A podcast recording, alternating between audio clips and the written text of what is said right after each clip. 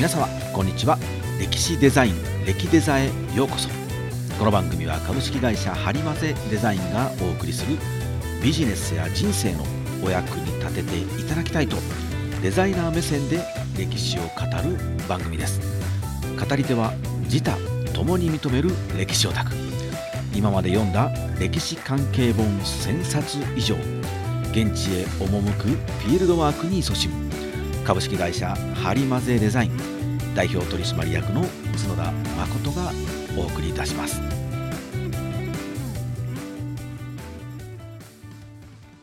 はいというわけで改めまして株式会社ハリマゼデザインの角田誠です。よろしくお願いします。はいさて本日のテーマですけれども信長の城に見る自己ブランディングというテーマでお話をしていきたいと思っております。まずはですね、信長が生まれた織田家について少しお話ししたいんですけれども、織田家はですね、元は尾張の小さな武将ですね。で、信長のお父さん、信秀の代で、ようやくこう戦国大名の仲間入りを、まあ、果たし始めるかなというような感じなんですね。でですので、信長が生まれた頃からですね、あの両国拡大路線というか、まあ、ベンチャーのようなイメージですね。しかしですね、いくら戦国大名だからといっても、理由もないのに他国に攻め入ったりということはないんですね。ではまあ、どんな理由で戦をしていたかと申しますと、まあ、例えば水ですね。お米や野菜を育てるにはこう水が必要なんですけれども、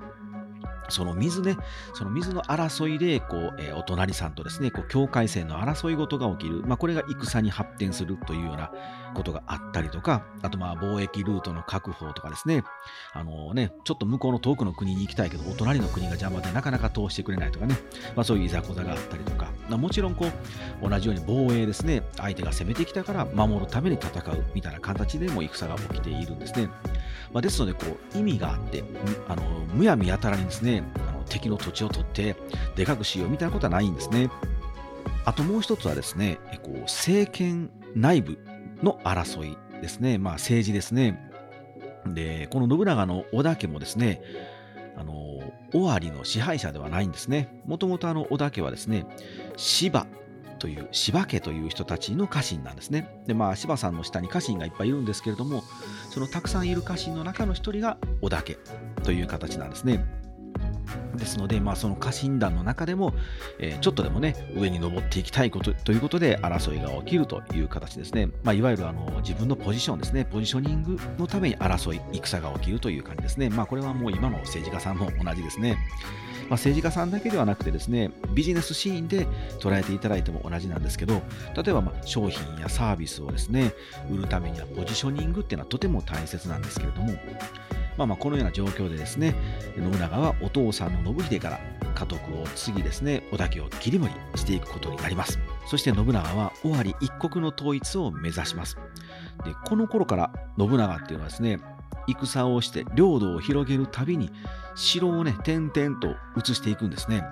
まあ、つまりビジネスに合わせてこう本社を移転していくようなイメージですかね。えー、諸畑城で生まれ、名古屋城、古渡城、清須城という感じにこう点々としていくんですね。そしていよいよ小牧山城というお城を築きます。で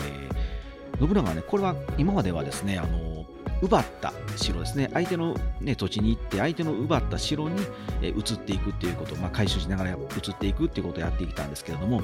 この小牧山城っていうのは信長が初めて自分で建てたお城なんですね。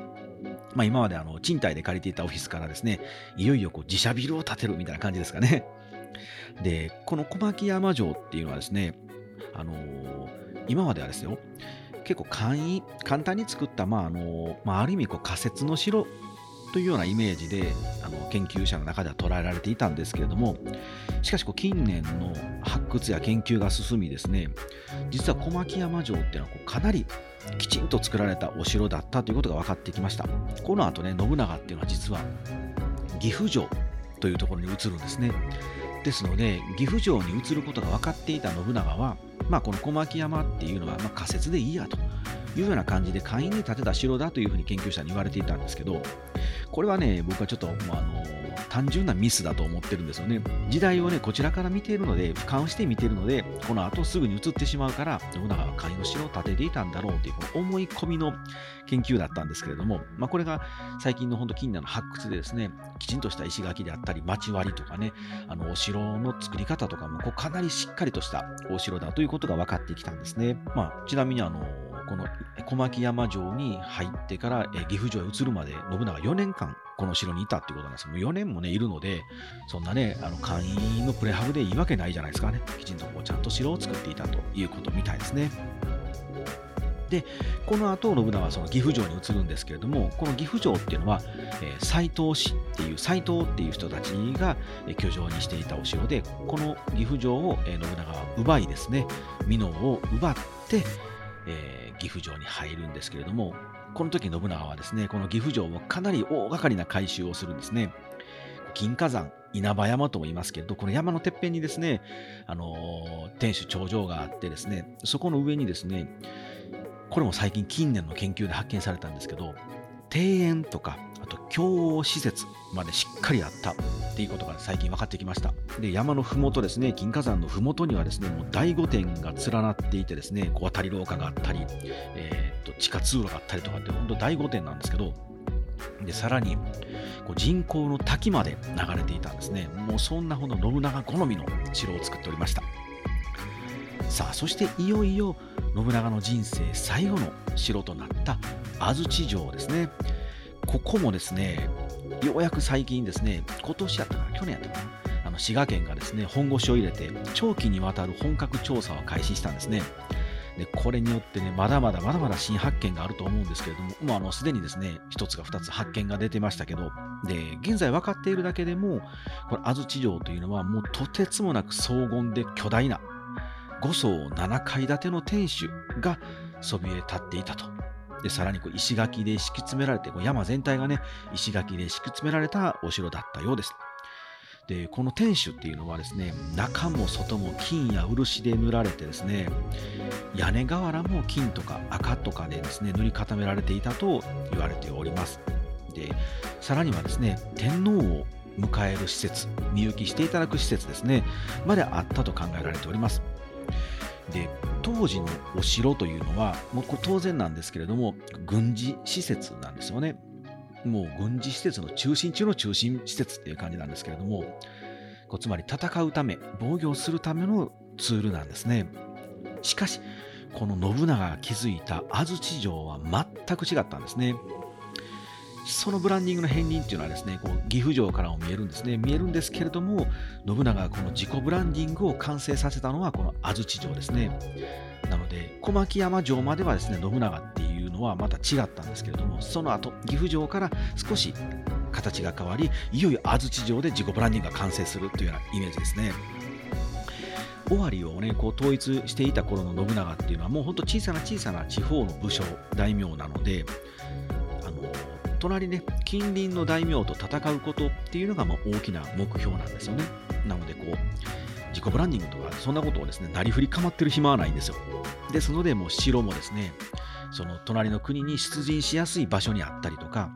えー、と敵に攻められても、ね、守りやすいとか攻撃に出やすいとかっていうことが重視つまりまあ戦う城っていうことだったんですけれども相手の土地に攻め入ってその土地で奪った城をそのままリサイクルして使っていたんですね。まあ、現在で言うと、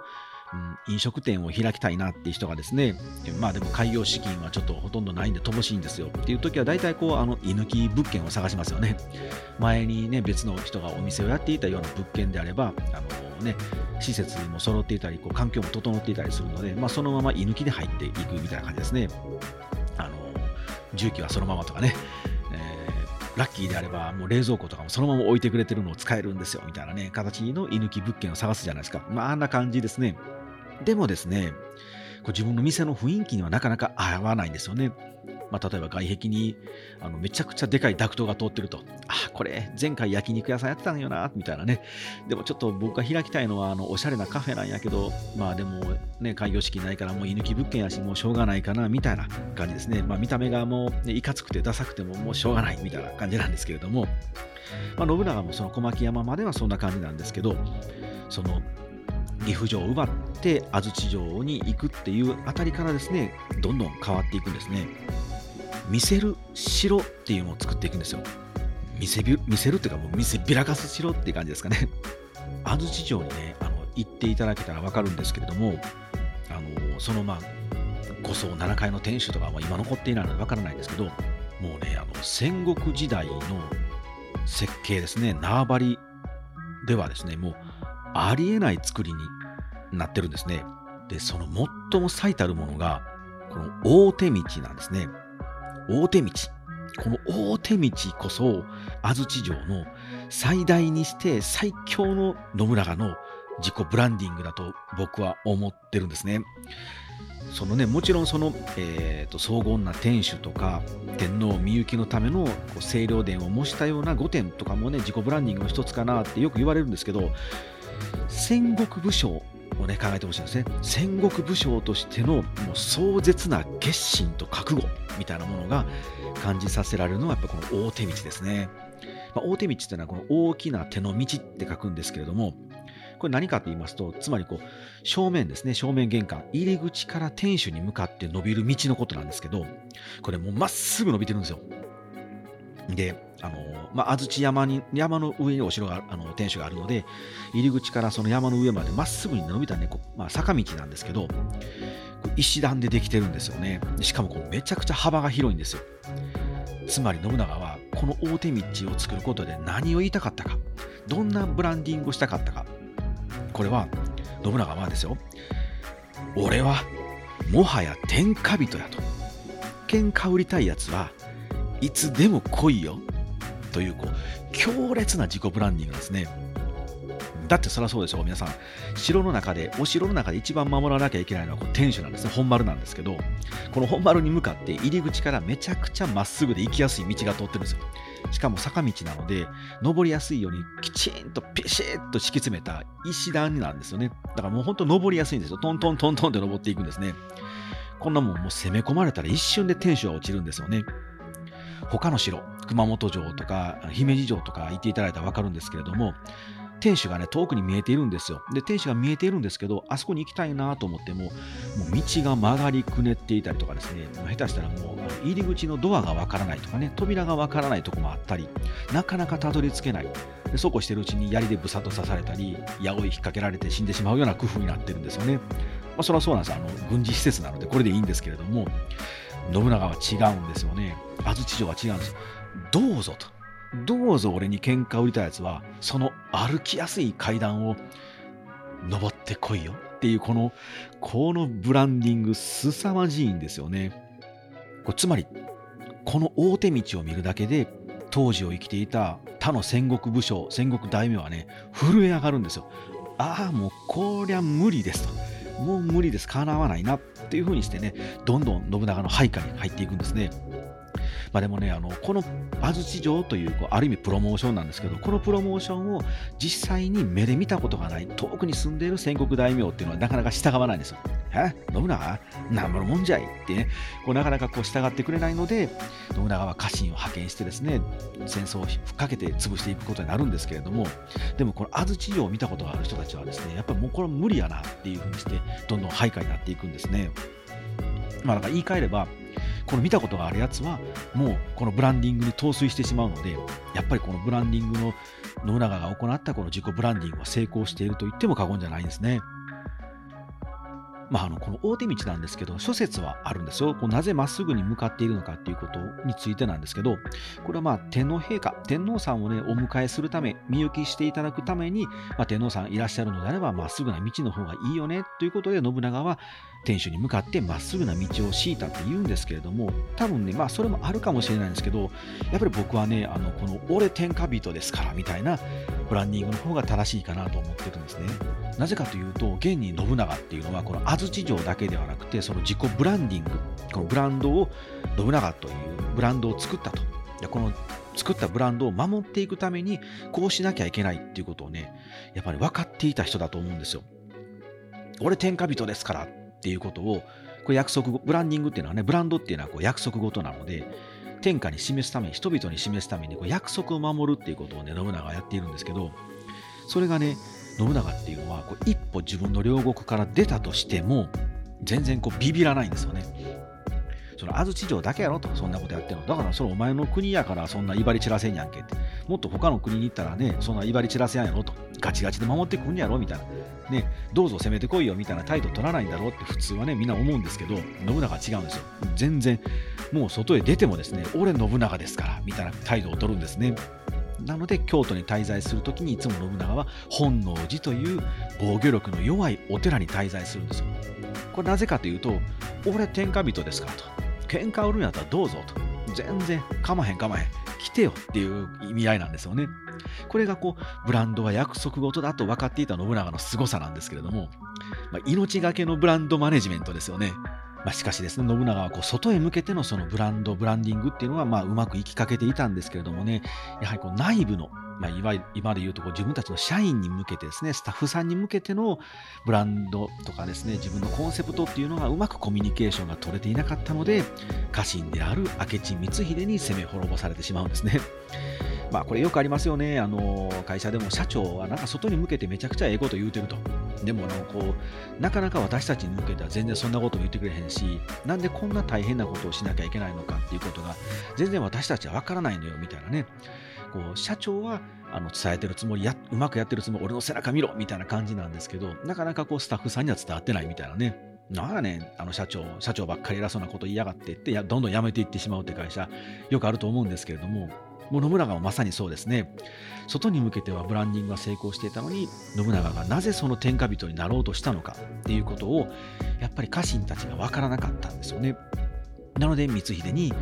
倒されてしまうんですけれども、さあいかがだったでしょうか？信長の自己ブランディング、この戦わずして勝つという、このポイントですね。信長は、俺は天下人だと。俺はもう天下人なんで喧嘩売るなよっていうことは、こう威張り散らしたいからしたわけではなくて、そうすることで無駄な戦を避けたんですね。うん、あのもうこの人にはかなわないなと思うとね、はい、わかりました、従いますっていう風になるじゃないですか。信長はそれを狙っていたんですね。これはあの信長がこう人の命が大切で人命第一とかっていうわけではないんですよ。まあ、それもあったかもしれないんですけど、大事なのはこう戦はね、コストがかかるんですよね。お金と時間がめちゃくちゃかかると。なので、正直あんまりやりたくないんですよね。でやらずにね、どんどんどんどんと自分の配下に皆さんが入ってくれれば、こんなことは、こんないいことはないと。で、そうすれば、信長が夢、描いていた天下不武ですね。天下不武と言いますけれども、天下安寧の世が作ることができるので、無駄な戦をせずに、俺に従ってくださいねという意味合いで、安土城を建て、大手道をまっすぐ敷いたんだと僕は思うんですね。これは今のビジネスに置き換えてみても、まずはこうガンガン営業活動をするとか、ね、バンバンプロモーションをするにもテレビ CM に何億もかけるということをしなくても